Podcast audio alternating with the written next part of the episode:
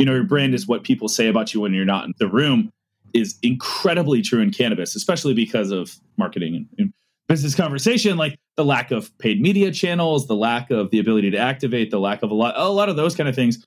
You really do live and die on your brand, on you know a shopper's perception of you, on the touch points they can find online, on your reviews and your engagement on those reviews, and your ability to engage with people on those reviews, and you know, and all this. Every touch point is magnified in the significance of it, and so you know when you we looked at building a brand it's very much about articulating that why that you know the, the simon sinek golden circle why of what is our reason to exist. And you know it comes down to the mission that that we wrote back in 2015 which is that you know that we exist to help everyone make the most out of life's journey every day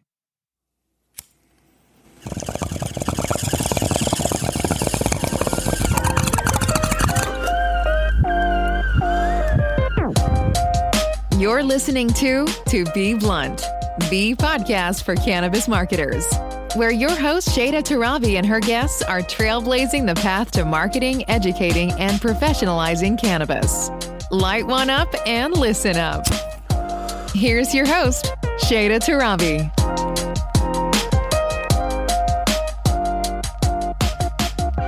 Hi, y'all. Hello, and welcome back to a new episode of the To Be Blunt podcast. I'm your host, Shayda Torabi. I'm a cannabis business owner and passionate brand marketer. And I want to dive right into today's episode because it covers a lot of ground and has a lot of value that I really want to hype you up on paying attention to. Before I introduce my guests and kick things off, I did want to briefly mention that I've been so incredibly grateful to see the comments come in, the DMs, the shares of the episodes, and really just want to encourage you to keep it up. Please keep this dialogue going. I really truly believe that the rising tide lifts all boats, and there's so much opportunity to chase after in this industry that my hope in putting these episodes out is truthfully to leave you feeling inspired, to leave you feeling creative and with a sense of figuring out your unique purpose and passion so you can connect the dots and go make your corner of the cannabis industry that much more impactful. So if we haven't connected yet, please, please, please, please take a few moments and do that. Reach out to me on LinkedIn, reach out to me on social media. You can connect with the podcast at To Be Blunt Pod or connect directly with me on my personal Instagram at the Shayda Torabi. And all you have to do is just say hi.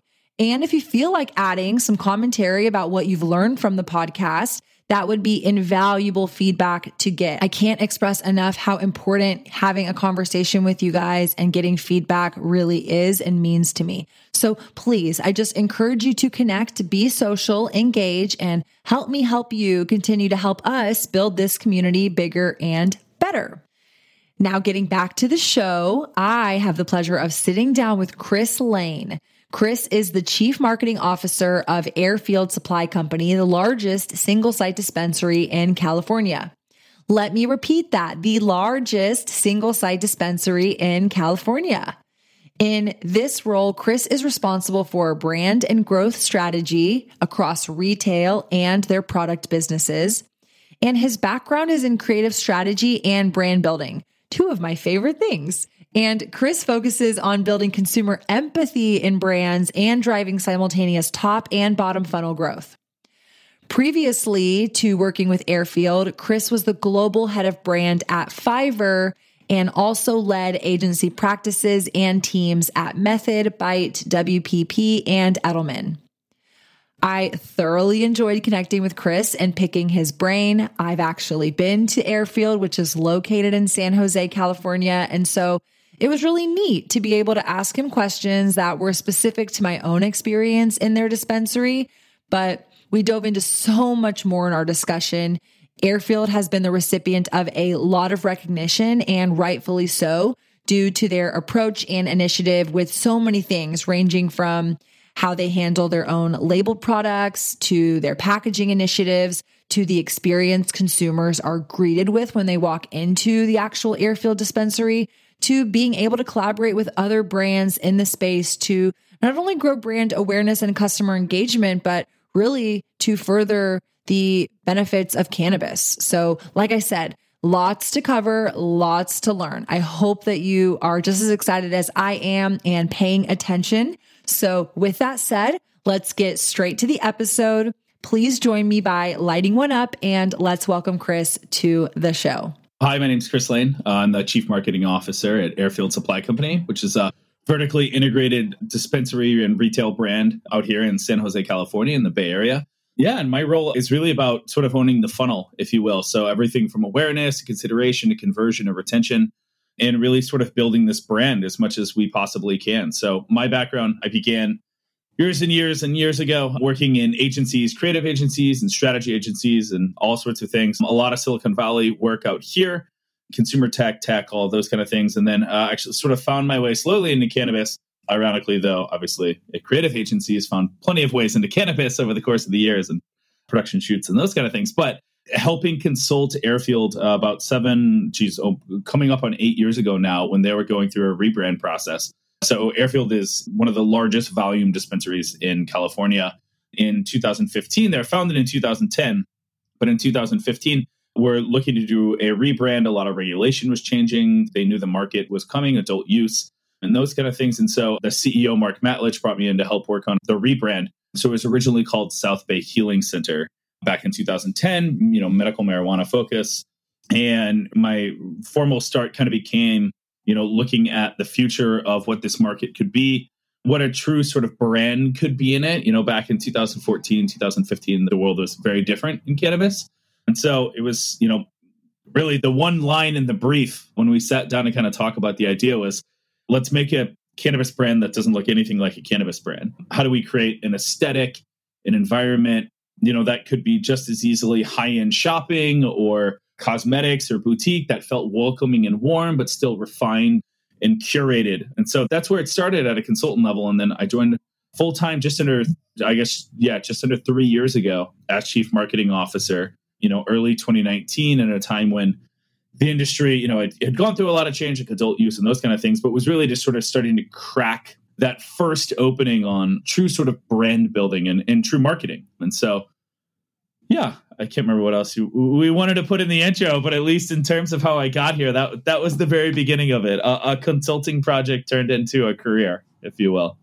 That's uh, amazing. I think uh, it's so helpful. I always try to have my guests highlight their personal journey because there's so many different paths to being in the cannabis industry. And especially when you think of a title like chief marketing officer, right? You think of a little bit more of the formality of maybe like a corporate structure. And so to see that kind of being overlaid now into the cannabis industry and the thought and the consideration of truly running a business is not new, but how to do it well and how to do it consistently and build and scale over time, I think we're starting to see, you know, some of the giants who maybe originally started in the industry, they're not really stabilizing or staying around. I think part of that comes down to, you know, building a brand and actually understanding how to communicate to their customers. And so if you can, let's maybe start at the top of you mentioned where Airfield went through the rebranding, but I saw a stat in your packet that, you know, your PR team sent over and it said 30,000 to 40,000 transactions each month that's a significant volume. I don't necessarily know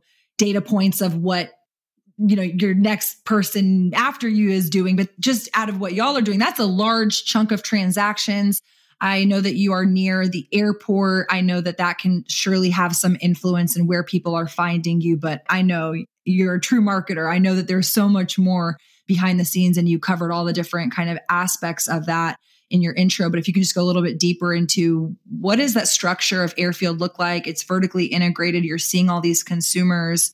How does the brand play into that type of success, do you think?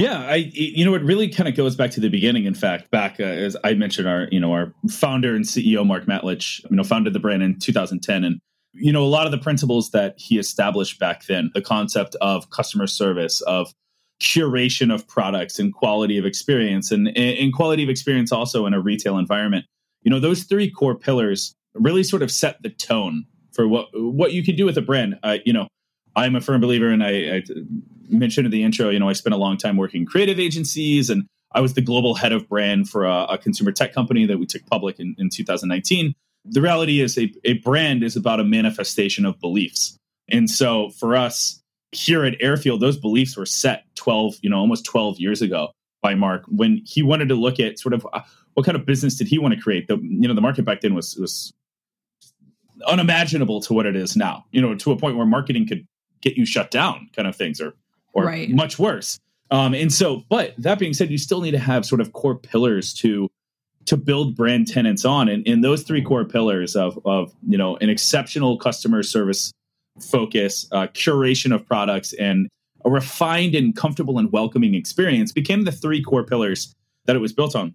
From there, when we looked at scaling the brand and we looked at developing sort of this next iteration of the brand that became Airfield Supply Company, it became about okay, how do we bring more life into that? How do we manifest that in different kinds of interactions in retail, right? In e-commerce, in delivery. And so, you know, we you start to build up even more so to think about okay, because it's you know the Jeff Bezos phrase that people use all the time that you know your brand is what people say about you when you're not in the room is incredibly true in cannabis, especially because of marketing and, and business conversation, like the lack of paid media channels, the lack of the ability to activate, the lack of a lot, a lot of those kind of things.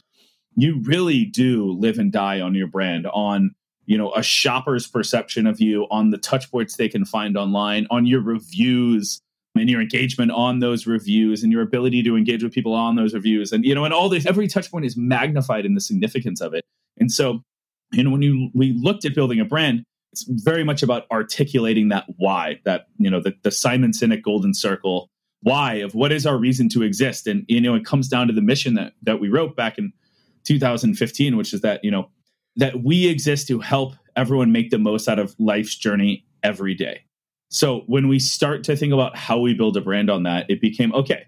Now let's think about our new retail environment and what does that look like? What does that feel like? How is it welcoming? How is it educational? How is it surprising? How is how do you expose people to products they maybe you never would have thought about or to things that you know they, they didn't think were relevant to them perhaps, but you can expose it to them in a way that's natural and organic and all those kind of things.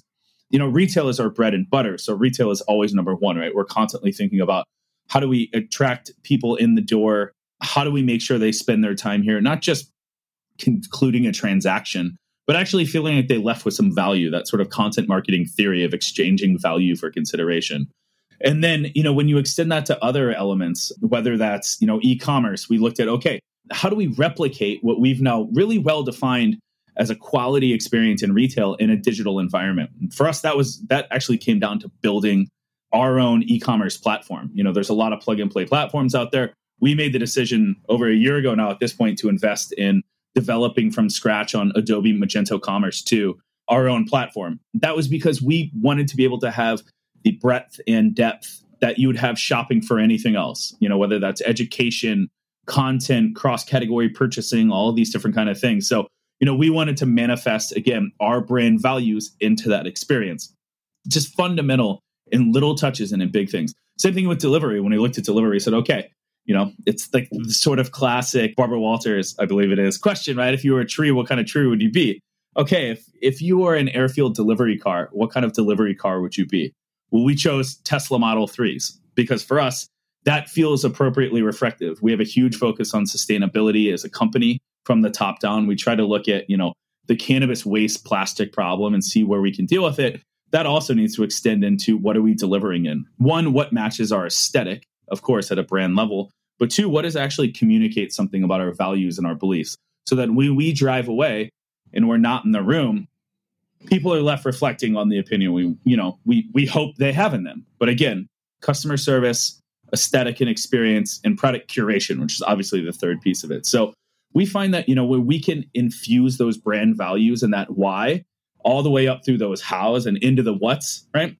That's where we know we can have a true meaningful difference. And and that's where we see ourselves, you know, feeling really proud about what we hear from people when we're not in the room.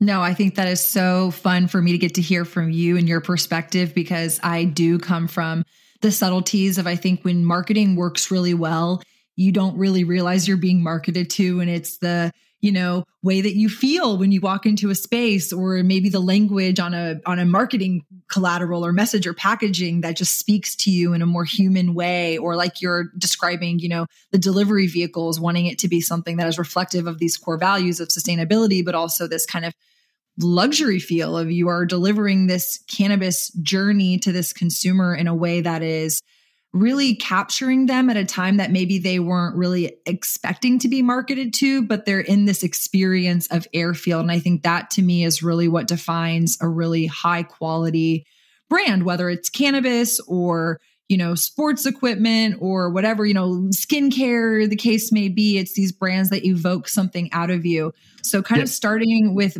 brand as this focal point for the brand that is Airfield. I'm curious, what are some of the highlights that are maybe tangible in the way that, let's start with like maybe retail has been evolved from when you first joined to maybe now from a consumer perspective, as well as how you see those different brand touch points. I mean, again, like your tagline is like high is a place and you know obviously aviation and so i remember i mentioned before we were recording i've been at airfield before um, in 2018 2019 and i remember the pathways as you're kind of walking along in the store i don't know if it's the same now yeah. in 2021 but it kind of guided you. You felt like, okay, again, I feel this aviation kind of theme, but it's not cheesy. Like there's airplanes everywhere. It's a very thoughtful, like nuance, kind of like you're playing with that customer to delight them in these different ways.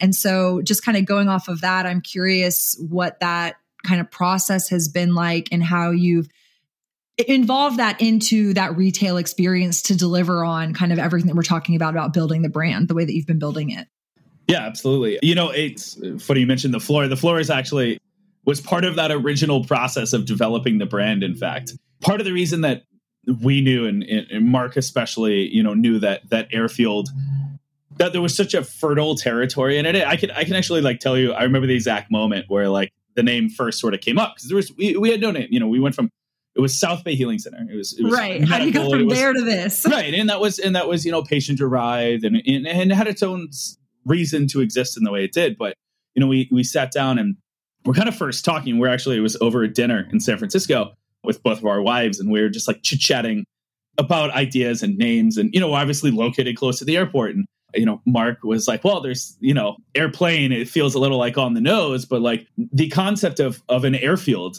is just such an interesting idea. And, you know, you're not going to call it airport or any of these things. You know, you want to you want to have some aesthetic to it. But we just started sort of riffing on the idea. And, you know, uh, to your point, it's not about always the literal sort of articulation of something when it comes to what makes it really great. We used to talk about this a lot in, in branding, especially agency side when you're doing, you know, creative briefs and strap briefs and those kind of things. But what's sort of that one thing? Like a lot of times the best creative ideas come down to focusing it on one element and pulling that stretching it out and looking at it, you know, in all of these different ways and the, and the depth in it, right? So you're not trying to get whatever a runway here and a tower here and a plane here and a, and a guy dressed up like a pilot there and, and a person over here you know serving up. All that stuff can naturally come of it. That's great. But the idea that really sort of that hit so quickly was just this concept of sort of taking off if you will and that idea of elevating and of lift and of obviously the direct connection that you can have to cannabis and, and everything that you the thorough line there you know obviously it's, it's it's a very great pun area, if you will. Yes, for and, sure. And you can get really cheesy really quick. But if you think about conceptually that idea of taking off and the excitement, you know, whether it's uh, going on a trip and that idea of the unknown and you're leaving and you know you're going to a destination. I mean, in fact, the original tagline that we had was destination wellness. But actually, at the exact same time that we wrote that tagline, we also started focusing it on high as a place and this idea that you know it's about the experience and it's about the lift and it's about everything that comes with that and so when we started to look at how do we manifest that idea of elevation of lifting off of of this singular concept we started to think about then the elements that translate to that and so the runway strip and, and in fact all you know would be remiss not to mention but you know all this work we did with our, our creative partner sam jordan who's a designer we've worked with we worked with him on airfield and in fact probably talk in a second about it, but we just launched a brand new flower line or flower company called Aviation Cannabis. And Sam did the same thing. He was, you know, the lead creative on that project and in the same sort of experiential process of like how we ended up with that brand. But again, we started thinking about all these different elements and, and the little touches, you know, the direct and the indirect touches. And yeah, you know, a vaguely striped runway floor, right? You're not following a runway path directly. You are emotively experiencing the idea of you know, when you're on a tarmac in a plane and you look out, you don't see the whole runway. You see the element of it. I'm looking out the window because I'm literally looking at the airport, but like, you know, you see these little pieces of it. And those pieces represent those moments, and you don't know exactly where it's going. And there's planes landing and planes coming and all those kind of things. But we wanted to give that that experience. And then, you know, when you think about the environment, the physical environment, you think about terminals and you think about some of those reference points in terminals, whether it's wayfinding and sort of that idea of gates or, you know, a, a vaguely reminiscent boarding pass that you might use or all these different things. So, you know, you start to put together something around the conceptual idea. The key is, to, you know, just to focus it in so that you're not making something thematic, you're making it sort of rep- conceptually representative. And yeah, so that was like a, a huge focus within development, you know, seven years ago now on the retail side of things. And now, you know, when we're looking forward, we're always looking at, okay, how do we articulate that in different things? Field marketing, right? What does that look like in field marketing? How do we create, you know, pop ups, whether educational or, or, or whatever we're doing? that have a little bit of that reference, a little bit of that feeling. But what you want people to leave with is the feeling of a concept that you can associate with a brand rather than like a bunch of direct sort of bullet points on like, oh yeah, they really like Googled airports and just made a bunch of shit. You know, like I don't know if I'm allowed to swear on this. Sorry, but you can uh, swear okay. as much as you want. All right, good, good. But yeah, it's a lot more powerful when you feel like you're sort of interacting with a concept rather than you're interacting with like a PowerPoint presentation. So that's what we always strive for. I mean, I'm literally like grinning ear to ear. I have to say that for the listeners because like everything you're saying, it just like as a marketer, as somebody who really loves the details, and I love that you highlighted the indirect and these like direct touch points. It is, it's it's that subtlety that obviously took a lot of time and energy and effort. You're really conscious. It wasn't like you just happened to paint the floor, but it was okay, how do I do this in a way that nods to the overall aesthetic and vision for the brand? In a way that's going to bring the consumer on this journey with us as we continue to connect with them and express ourselves with them. And so I, just absolutely loved everything you were saying. I think, especially having um, a creative agency background and obviously where you're working more from a client perspective. And so I think that's an interesting, you know, discernment to highlight too when you're working creatively from an agency, you're working perhaps with a client that maybe you're not so close to. And so you can breathe some of this like new life and insight into these conversations, then transitioning into in-house. And now kind of it takes maybe its own little different approach. But you mentioned field marketing and kind of, you know, pop-ups. And I know that y'all have a huge, huge focus on collaborations and partnerships. And so I know that y'all did a actual product collab with Cann for Grasslands. I've seen some of the stuff just through social media that you've done physically at your uh, dispensary at Airfield itself. So I just want to take some time to kind of talk about the importance of partnerships and collaborations and how you leverage your brand out into, you know, quote unquote field marketing. Yeah, I mean, field field collaborations, it's a really big category, I think, in cannabis almost more so than in a lot of other industries. I don't, you know, I almost I think of like shoes maybe as like the next one, but like I don't know why, but it seems like everyone's doing collabs and shoes right now. But you know, I think the interesting thing about it is there's the industry, it, it, at least in California, and I think in most most geos, there are players who have specific skill sets. There's very few people who sort of go across everything, right? And that can even be within a category, right? We are lucky that we have an absolutely incredible cultivation team that grows super premium flower that we're able to sell through our front door under, you know, a premium label as well as also like uh, you know other labels that we have like jet fuel cannabis that's like sort of our mid-tier line and has a lot of great economy stuff and all those sort of things but we don't get into doing a lot of like edible manufacturing or beverage or those kind of things and so it offers the opportunity to connect with people that maybe are interested in those categories or don't know about those categories on the other side by tapping in and working with partners who do have that specialty and have that nuance in those places. We are a retailer and a cultivator at our heart and at our core. And so we want to leverage the power we have. I think you said it, you know, we see a thousand to 2,000 people every single day come through here. That means we have an incredible microphone and megaphone, really, to be communicating with large groups of people, but also from our perspective, to be educating large groups of people on things. And so we love it's super exciting to be able to kind of tap in and expose people to different markets by doing collaborations. It allows you a lot faster time to market than us trying to go spin up a beverage company that's that's not going to be super fast or spin up an edible company and get licenses and and those kind of things that tap into there. And so, you know, like the collab we did with Cann was just, you know, we've built a lot of relationship with them and they had an idea and they brought us in on that one. Actually, I was just saying, hey, we want to do something really unique. We have a really unique partner sort of through the way their company is set up. And we think we can make something different that isn't just a flavor, but but is really sort of a talking point. And so, you know, we actually worked together with Sweet Flower down in Los Angeles on developing this so that you know the two of us carry it. But it was this idea the first ever caffeinated cannabis beverage and it came from working with the artist Tove Lo, who you know has a, a sort of great personality around creativity and the festival culture and just like having a good time and just that sort of energetic, lively personality. She said, you know, and never forget it, like in the in the early part of it, hey, I love this idea. The only thing I ever think about though is like sometimes I get a little sleepy from a cannabis beverage. Like, is how could we ever think about how we take that but bring more fun into it? And so that's where the natural yerba mate came in can sort of flavor prowess of saying, listen, we have these incredible flavors.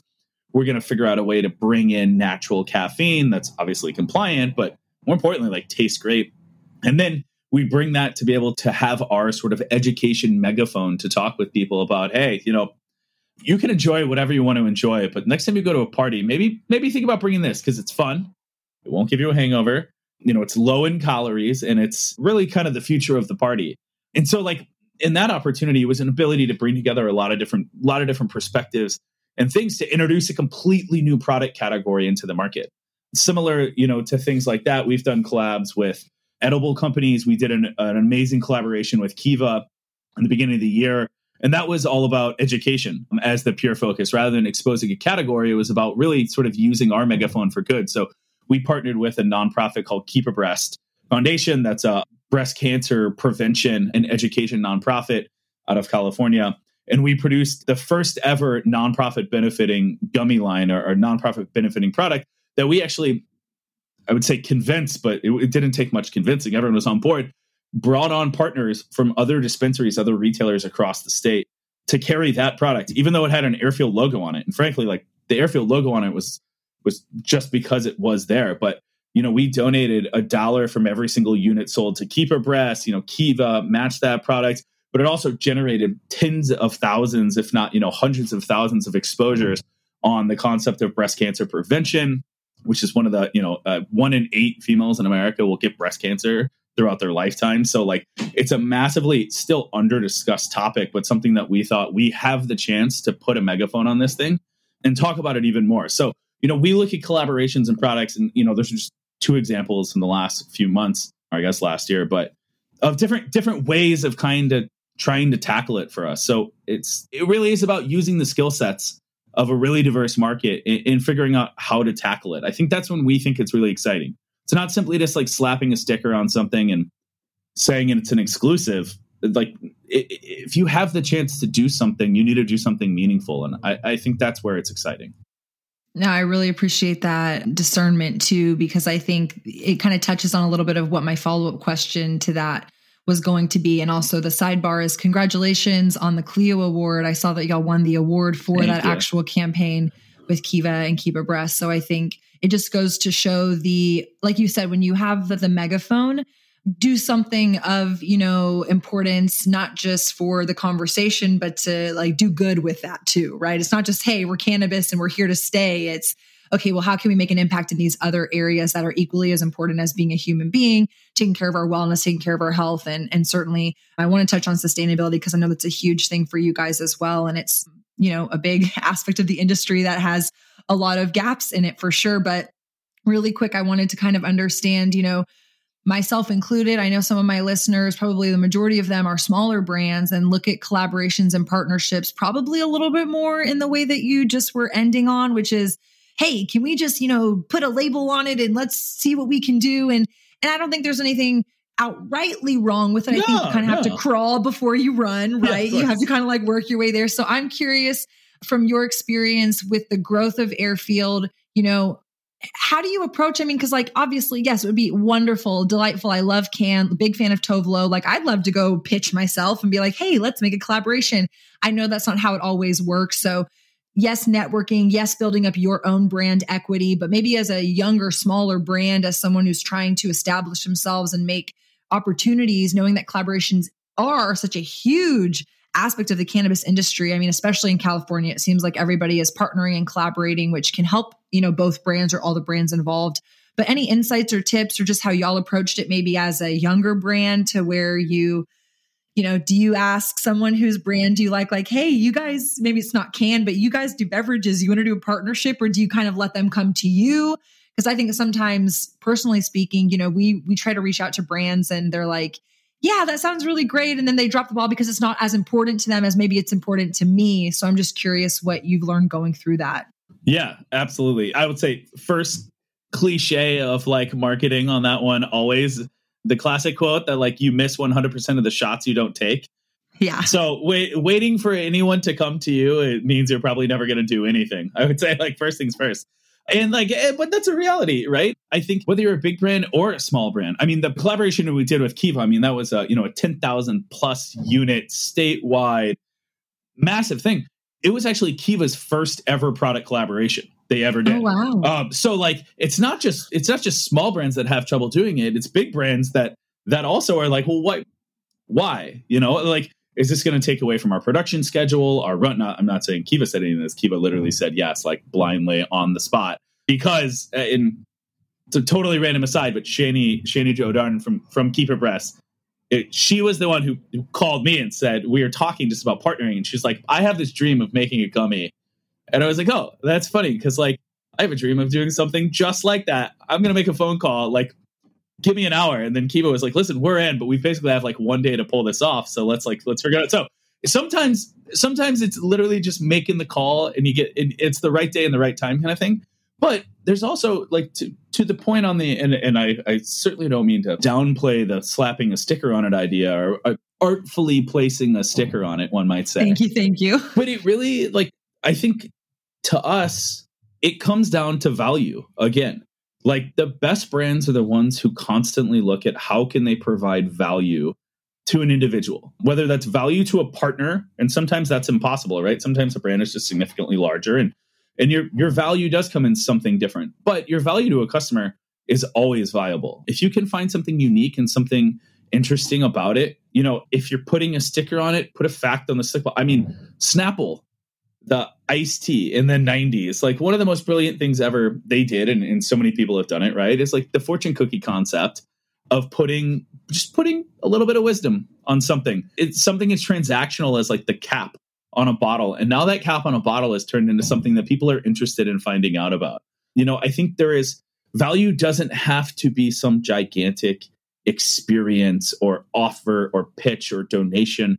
Value can be as simple as a fact it can be as simple as a concept, as simple as an affirmation, as simple as a lot of those kind of things that that people can overlook, but people really do value in their day-to-day life, something that adds adds meaning or insight or knowledge. And so, you know, whenever we look at stuff, we think about how do we create intrigue, how do we drive education, and how do we encourage exploration.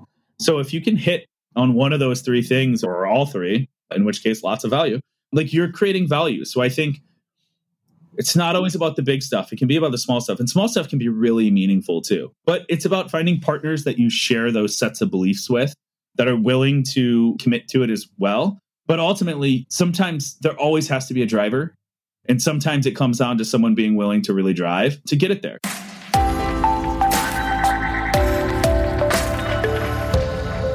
Hello, just want to take a quick moment to thank my sponsor and full disclosure, my company, Restart CBD. Restart CBD is a brand that I built with my sister. So we are family owned and women owned. We do operate a brick and mortar in Austin. So if you ever find yourself in Central Texas, we'd love for you to come say hi. But we also ship nationwide and we carry a wide range of CBD products we really care about this plant. We really care about educating our customers. This show would not be possible without their support. So please go check us out at restartcbd.com and use code to be blunt for $5 off your next purchase. Thanks. And let's go back to the show. That was great insight.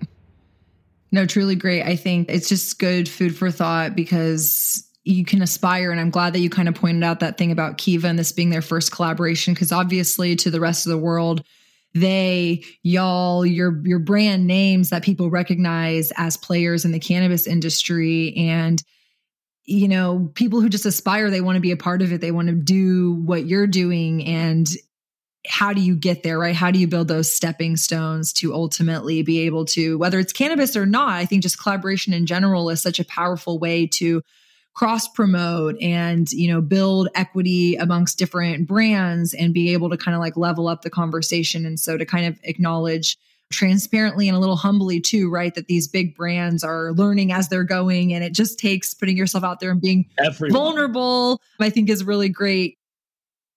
If anyone tells you they're an expert at anything in cannabis it means they just haven't no, looked deep enough i love it. I think that's that's just the reality 101 but it's true. It's and sometimes it's just taking a shot. I mean, even before Kinnis, I remember at the company it was at prior Fiverr. It's called. We're a, a freelance creative marketplace, and we had this idea that you know there's this massive global conference called Cannes Lions in the south of France every year, and you know we had been and just watching all these people have all these creative conversations, and we're like, my gosh, like freelancers are the core to so much of what's going on here.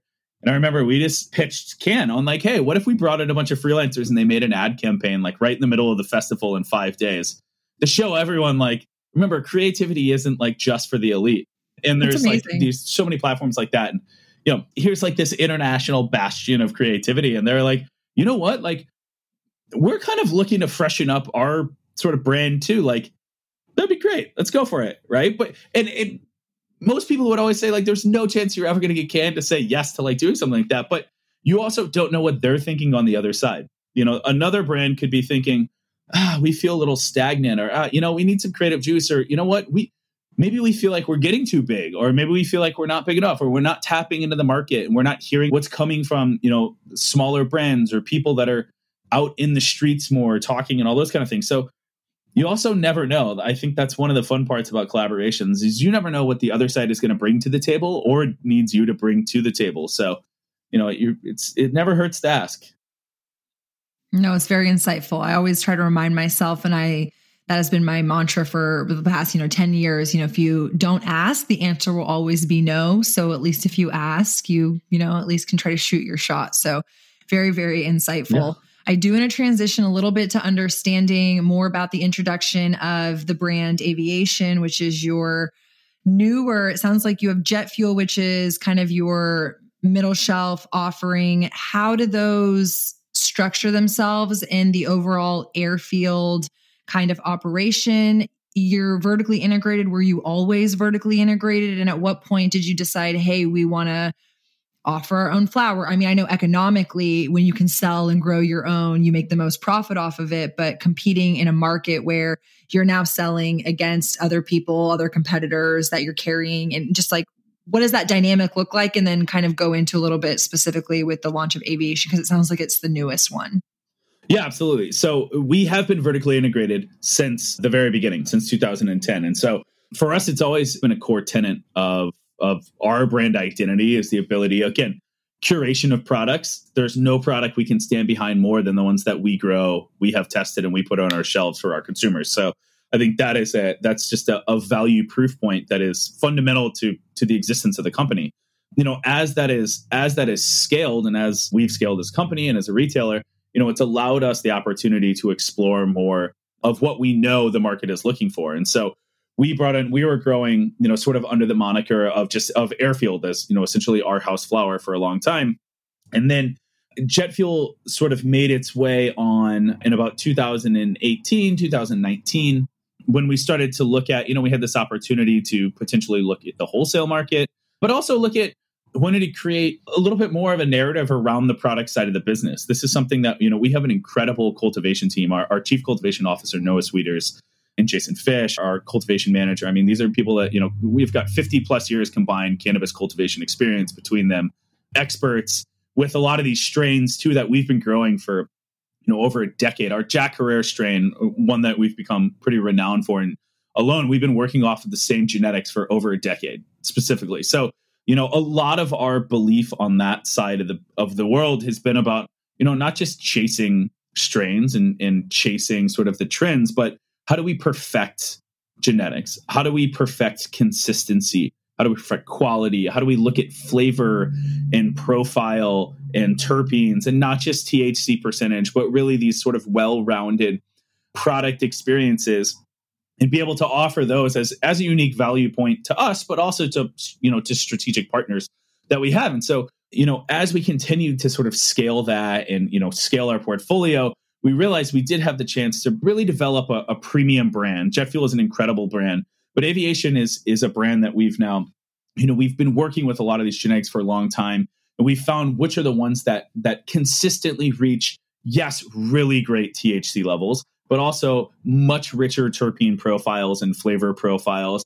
Ones that the bud structure can be really large, and when we hand trim it, I mean, it just looks beautiful, and all these kind of things. And so, you know, we've sort of we've divided these worlds a little bit, but really sort of organically. Jet fuel kind of carried a lot of those names for a while, but then as we've as we've gone and gone and gone, and we've realized we can really create two different worlds here on the product side, and they're related and they learn from each other in a lot of ways. But aviation has allowed us to really lean in on the concept of premium flour in today's more modern concept. So it's not just about what's gassy and test high and those kind of things, but it is about flavor and it is about profile and it is about beautiful bud structure because it's just amazing.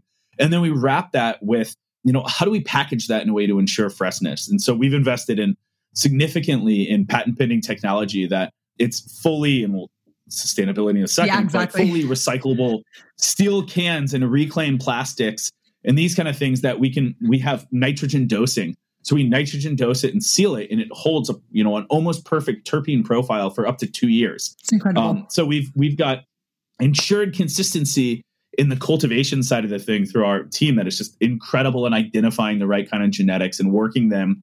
Knowing to just pop seeds and put them and put it in the floor. We te- we do runs and runs and runs, and they're you know they're they're the experts in this, not me. But in ensuring that anything that would ever make it onto a floor eh, or onto you know into our product and our label you know what you're going to get every single time.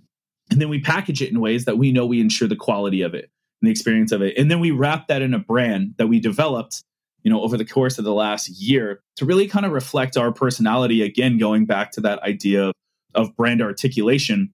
What does a product brand look like for us? Well, for us, it was something that is clean, something that's modern. It's something that looks as good on your coffee table as it does in a bong, if you will, for lack of a better phrase. And so you know, we wanted to give that sort of that balance. And we, we jokingly, again, we worked with Sam Jordan on this project and, a, and an incredible illustrator out of Austria named Kovio. And we wanted to figure out, okay, how do we start to have this interplay between the two of them? And we sort of jokingly came up, uh, you know, early in this process with this this concept of like the branding mullet, we called it, and it was this idea of really clean brand marks and and you know crisp white looking product packaging with with a clean black mark but then surrounded by this this fun colorful illustration that told these stories that you know you kind of got lost in when you're sitting there looking at the can feeling in the right kind of way and you're like oh my gosh i just found a hang glider on this and this is and now i just found lake tahoe and now i'm looking at a compass and, uh, and all of them are weaving together but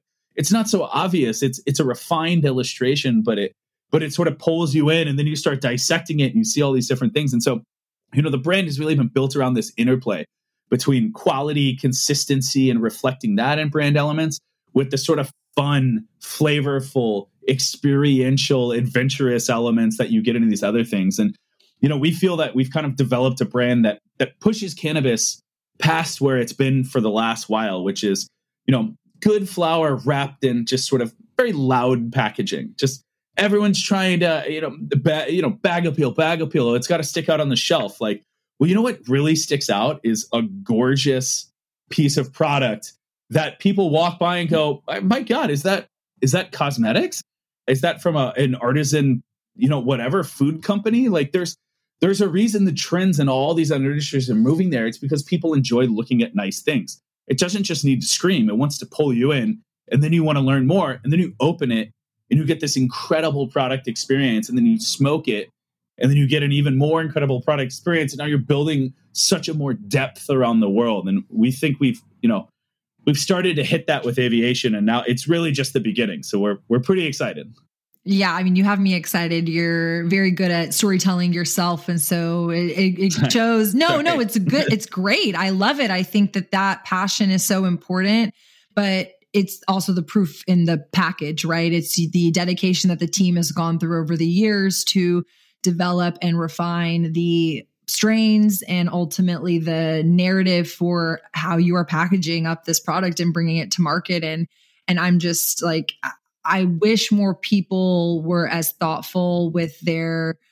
any products, but cannabis especially. And it's exciting to see the evolution from the traditional. I mean, I was just at MJ BizCon. This was my first year going, and we mentioned South by Southwest before. So I I do come from a little bit of, you know, this creative. You're seeing all these brands activate. And I'm at MJ and I'm like, wow, we keep talking about, you know, we're not just this cannabis culture, but it still is stuck in the cannabis culture a little bit. And then as somebody who grew up, you know, hotboxing my, you know, Toyota in my parents' house, like I respect the culture, I appreciate the culture, I watch all those movies, I listen to the songs, but I'm also this refined, you know, female marketer in the 21st century who's like, yeah, I, I love good packaging, I love a good brand label, I love my favorite thing to do is going to the grocery store and looking at all the products and they're obviously similar in their category and you're like hmm like why do i like this one over that one?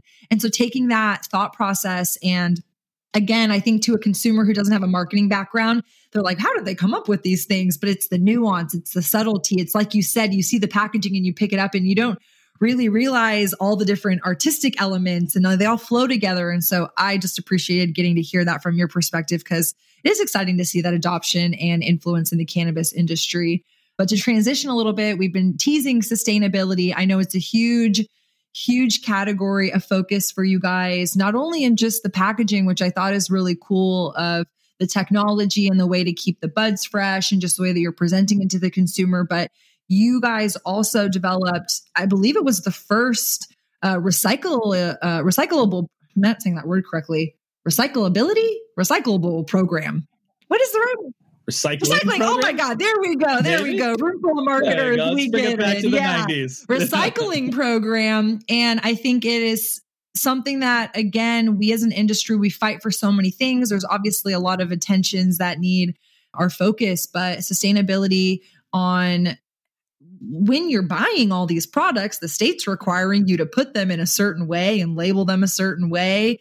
But there's, and then also I think with the maturation of the industry where you have the influence of this like big corporate or big celebrity or big media it's like, ooh, look, we got to glamorize this experience of cannabis. And then you're left with all this packaging that more or less it's a lot of waste, right? So if you could just talk about, you know, the importance of that, the influence that Airfield has had in that conversation and kind of what you've done to inspire and encourage more sustainability in the cannabis industry. Yeah, it all really began honestly about two and a half years ago, about November of 2019, in fact. And and it began as as many things do at Airfield. Our CEO Mark Matlich, you know, kind of came in one day and said, you know, I was just thinking about it, and he's a big surfer and and very sustainably conscious person, and you know, I think it's something that obviously is, mulls around a lot of people's minds. But you know, we were kind of doing the math on how many people we see every day and how many products those average people buy, and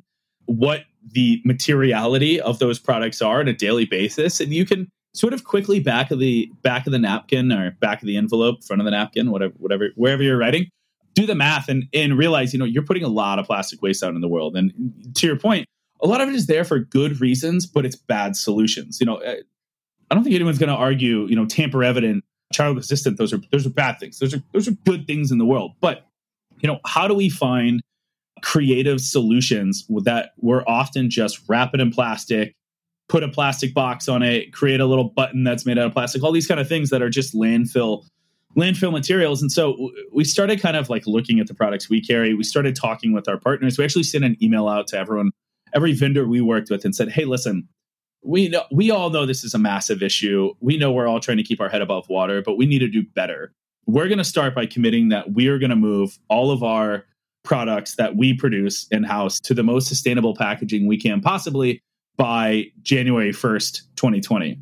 Hilarious to think about now. But, and, you know, we said, we hope you do too. We would like for you to consider it. you know, we have no power over what you do and, and we're just one person, but we're going to start thinking about it and considering it in our procurement processes because it matters to us and it's a belief for us. And that kind of sparked a lot of conversations. Some with brands, they're like, we totally agree. We're working on this solution, that solution. There's a lot of siloed knowledge out there in the industry. And we're trying to bring together that knowledge in a much more cohesive way. But even that is is incredibly challenging. You know, creating nonprofits. We've had a lot of really exciting conversations about doing research into this. In fact, with several very large name universities in California that I won't name, but you can imagine, very large public university that's based in the Bay Area. Who that would be, who's very excited about this, but we need to figure out how we work out some details on that in order to do it. But a lot of these things kind of led us to developing these relationships with other vendors, and one of them being CannaCraft was at the same time parallel just having these discussions with a company called Resynergi that does upcycling. And so they're able to take specific kinds of, of cannabis plastic waste and turn it into through a very complex process that I won't even pretend to understand very well, but turn it into diesel fuel. And so we basically said, okay, hey, listen, like, you know, this is this is not an answer. This is not we're not done. We can't just like clap our hands on this, but let's try it. And so we launched in April of this year the first ever pilot program where we encouraged our customers to bring back in their cannabis plastic waste. We part CannaCraft picks that waste up, takes it to Resynergi. Resynergi turns it into diesel fuel. That fuel powers CannaCraft trucks and other things in order to try to you know get a bit of a closed loop ecosystem there and cut down on some of that. But the intent was trying to just find an answer or a partial answer to a problem. More fundamentally, you know what we're looking at is how do we find materials and that that program, by the way, has been incredible. And actually, now that I'm thinking about it, we launched it last October. This April is when we ran a whole thing for 420 about people bringing in plastic. We tried to gather as much plastic as we could in one week to see how much plastic waste we could get out of the landfill system, which I can't remember what it was, several hundred pounds at this point. And so, but we wanted to see what happens if we motivate a populace. And, you know, we ran marketing program tied to that to incentivize people to bring in plastic and all those kind of things to, to really drive that. But you know the deeper more core issue is is looking at the materials themselves and figuring out what's right and we have this conversation all the time is i don't think anyone really does know what's right per se but you can't you can't not make any effort. Everyone needs to start making an effort in some capacity whether that's you know reviewing new materials whether that's bringing on reclaimed ocean plastics biodegradable plastics hemp plastics where you have to switching to paper post consumer paper all these different things. There's so many different things out there, and they're not that hard to find. And anyone who has any questions, please feel free to reach out to me. We're more than happy. We're actually creating a network of sort of information sharing to try to start getting manufacturers more in line with that because there's some stuff that's a un- super unique challenge, like a tincture dropper, the rubber dropper on a tincture. It's very hard to make that out of like a compostable plastic. Anyway, so there's lots of just nuance out there, but our hope is that we can continue to sort of drive from the front and be a conduit for people who have an interest in having these conversations in finding better solutions and ultimately trying to decrease the impact in the world. Because cannabis is you know at its core it's a it's a plant. It's it was a holistic industry. You know it came from a very very good place. And a lot of times the challenges that that stop progress in a positive way are because of you know whatever they are regulation or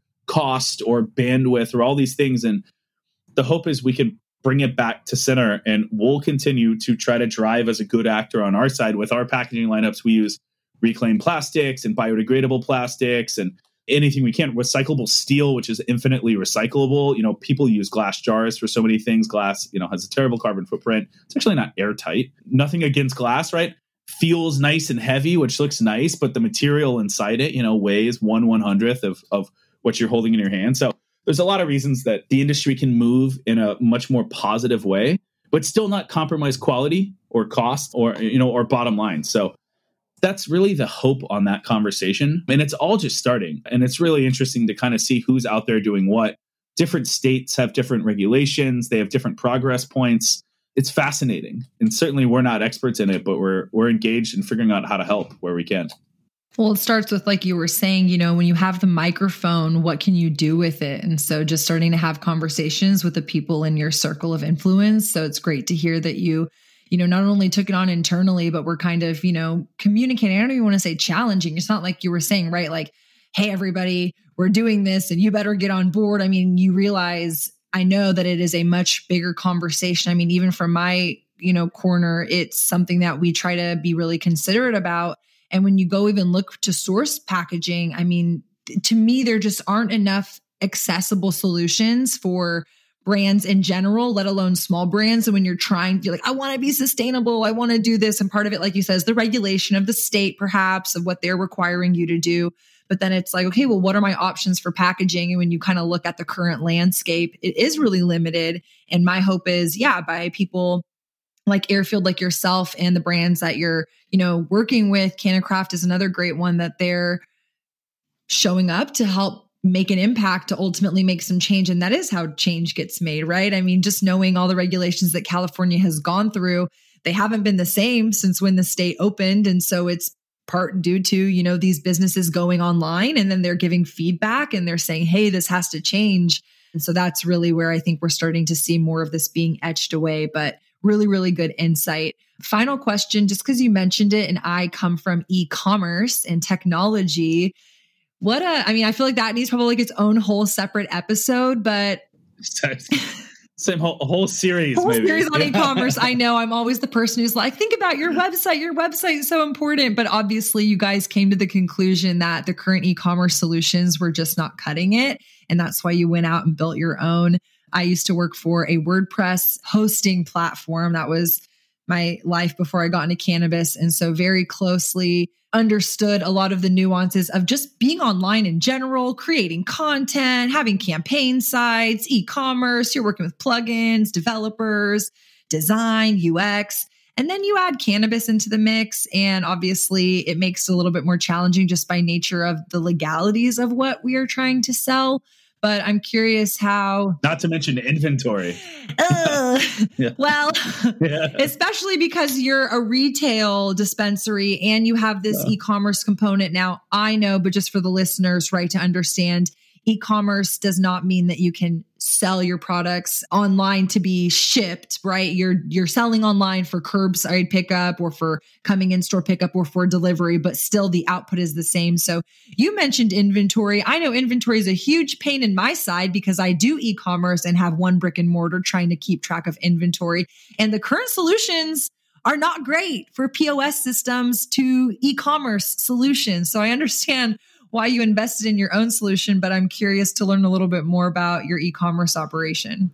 Yeah, nuance is the name of the game, right? I, it's the balance between between convenience and power, and ultimately, I think for us, again, if we make or break our reputation on our consumers' experience, then we can't cut corners on things that we think can offer a better shopping experience. And so there's there's a lot. I mean, there's there's a lot of great plug and play e-com solutions for cannabis retailers out there, and you know especially at certain sizes. You know, when once we start to get to a volume game where we're doing, you know, a thousand, two thousand people a day, we're working with with a lot of nuance at at scale, which becomes really much more challenging. And so, you know, we made the decision last, geez, last summer, I guess, late summer, that we wanted to develop our own platform, not because we wanted to spend a year developing a platform, but because we wanted to offer the experience that we thought could be optimal for a purchaser in, in every other aspect of life right now, especially in the pandemic. Sure. We know that digital, you know, digital life is is fundamental. You used to get your car on there. Now you're, you know, people are less so, but still kind of coming back thing. But you know, you're buying your groceries on there, you're ordering your food on there, you're getting your movie tickets. You're, you know, the majority of the majority of life happens on not only just a digital life, but mobile, especially too. 80% of our site traffic is mobile to our site. You know, we see 90 to 100,000 users every single month, unique users, you know, coming to to view our site. So we're talking, you know, we're not Netflix, but we're we're seeing some volume of what's going on and we want to make sure that people who are coming are having a convenient experience that they're getting the exact same kind of customer service they get when they're shopping online. They're getting that same product curation that a sales associate can offer based on a customer questionnaire and sort of you know consultation as you can when you're when you're on your phone you know waiting for the bus and you're trying to to order product. And so we really developed it from the ground up spent a lot of time you know doing user empathy research looking at where people where people are shopping how they're shopping in cannabis outside of cannabis and developed a map of a site that that mirrors a lot of the traditional shopping that people just don't get a chance to because people with cannabis still are, are, are, sort of at this in a lot of ways they're just happy they can buy it so they're willing to compromise on like a bad digital experience sometimes because they're like eh, at least i was able to get it online and i didn't have to go wait you know in an hour line for, at the dispensary i can just order it from this one page iframe menu and and go from there and all this being said a lot of ecom platforms are, are they're improving very quickly, no question. And there's a lot of a lot of attention being paid to that, which is obviously very good. But for us, we wanted to develop something that reflected our intentions. And so yeah, we built it so you can shop by product category, you can shop by, you know, effect and destination, you can shop by we've got machine learning that that auto populates, you know, bestsellers and product recommendations, cross category recommendations, you know, value menus. I think that, you know, a huge place is just the ability to have curated menus. We have probably 50 different kinds of menus you can look at on our site. That's probably hyperbolic, probably 30, but still, that's 29 more than we had before. That's right. Um, and and you can just you can shop in a way you want to shop. Uh, you know, we were talking about this when we were launching it. This is it, it, it's not like we built the world's best website. We built a website that is like all of the other ones in the world but in doing so like it, it allows us to actually just serve on the level that the customer deserves rather than the one that we're able to kind of do and that does come down to us having the ability to invest resources to do that but it's also i think part of our position and you know back to our ceo mark you know we he said when we are having all these discussions and our technology manager tom woods who's really been spearheading this project has done an incredible job you know with ux research and user empathy and all these things to really build the case for like why we need it. You know that if it's our job to lead from the front then we need to be the ones taking the risk on things like this because ultimately if we don't no one ever will. And so if we can step forward and if we can push people to a better experience and we can push them to now create a connected experience before between digital and retail you know our gm and retail matt mahaffey was we were talking about this the other day that you know if we get to a world where we have you can't tell the difference between the two like then we've really achieved something. Because if we can have the best retail experience and we can have the best digital experience and you you actually don't really have a preference between the two we're like god could you imagine? Someone's like oh, i don't really care. Either way works for me. Like that's that's achieving like that next level of service to the community. Again it, it, like just to bring it full circle back to the beginning it's about offering value. So if we can commit and we can offer value we're always gonna we're always gonna do it when we can. And and e-commerce is just another another explanation of that or another articulation of it of those brand values so.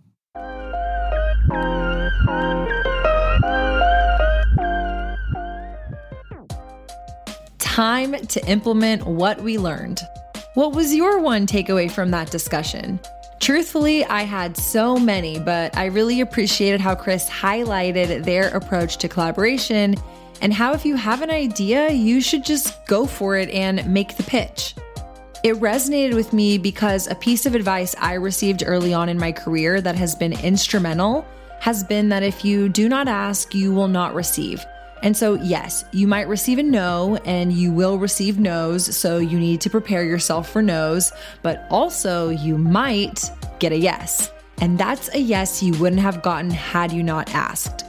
So, with that said, I'm curious to hear what you learned and see what you're implementing. Tag me in your posts on social and share with me and our growing community how you're putting these lessons into practice in your own brands and businesses. As always, thanks for keeping it blunt with me. I'll be back with another episode of the To Be Blunt podcast next Monday and encourage you to keep championing cannabis in your community. Bye, y'all. Love this episode of To Be Blunt? Be sure to visit theshaydatorabi.com slash to be blunt for more ways to connect. New episodes come out on Mondays. And for more behind the scenes, follow along on Instagram at the Torabi.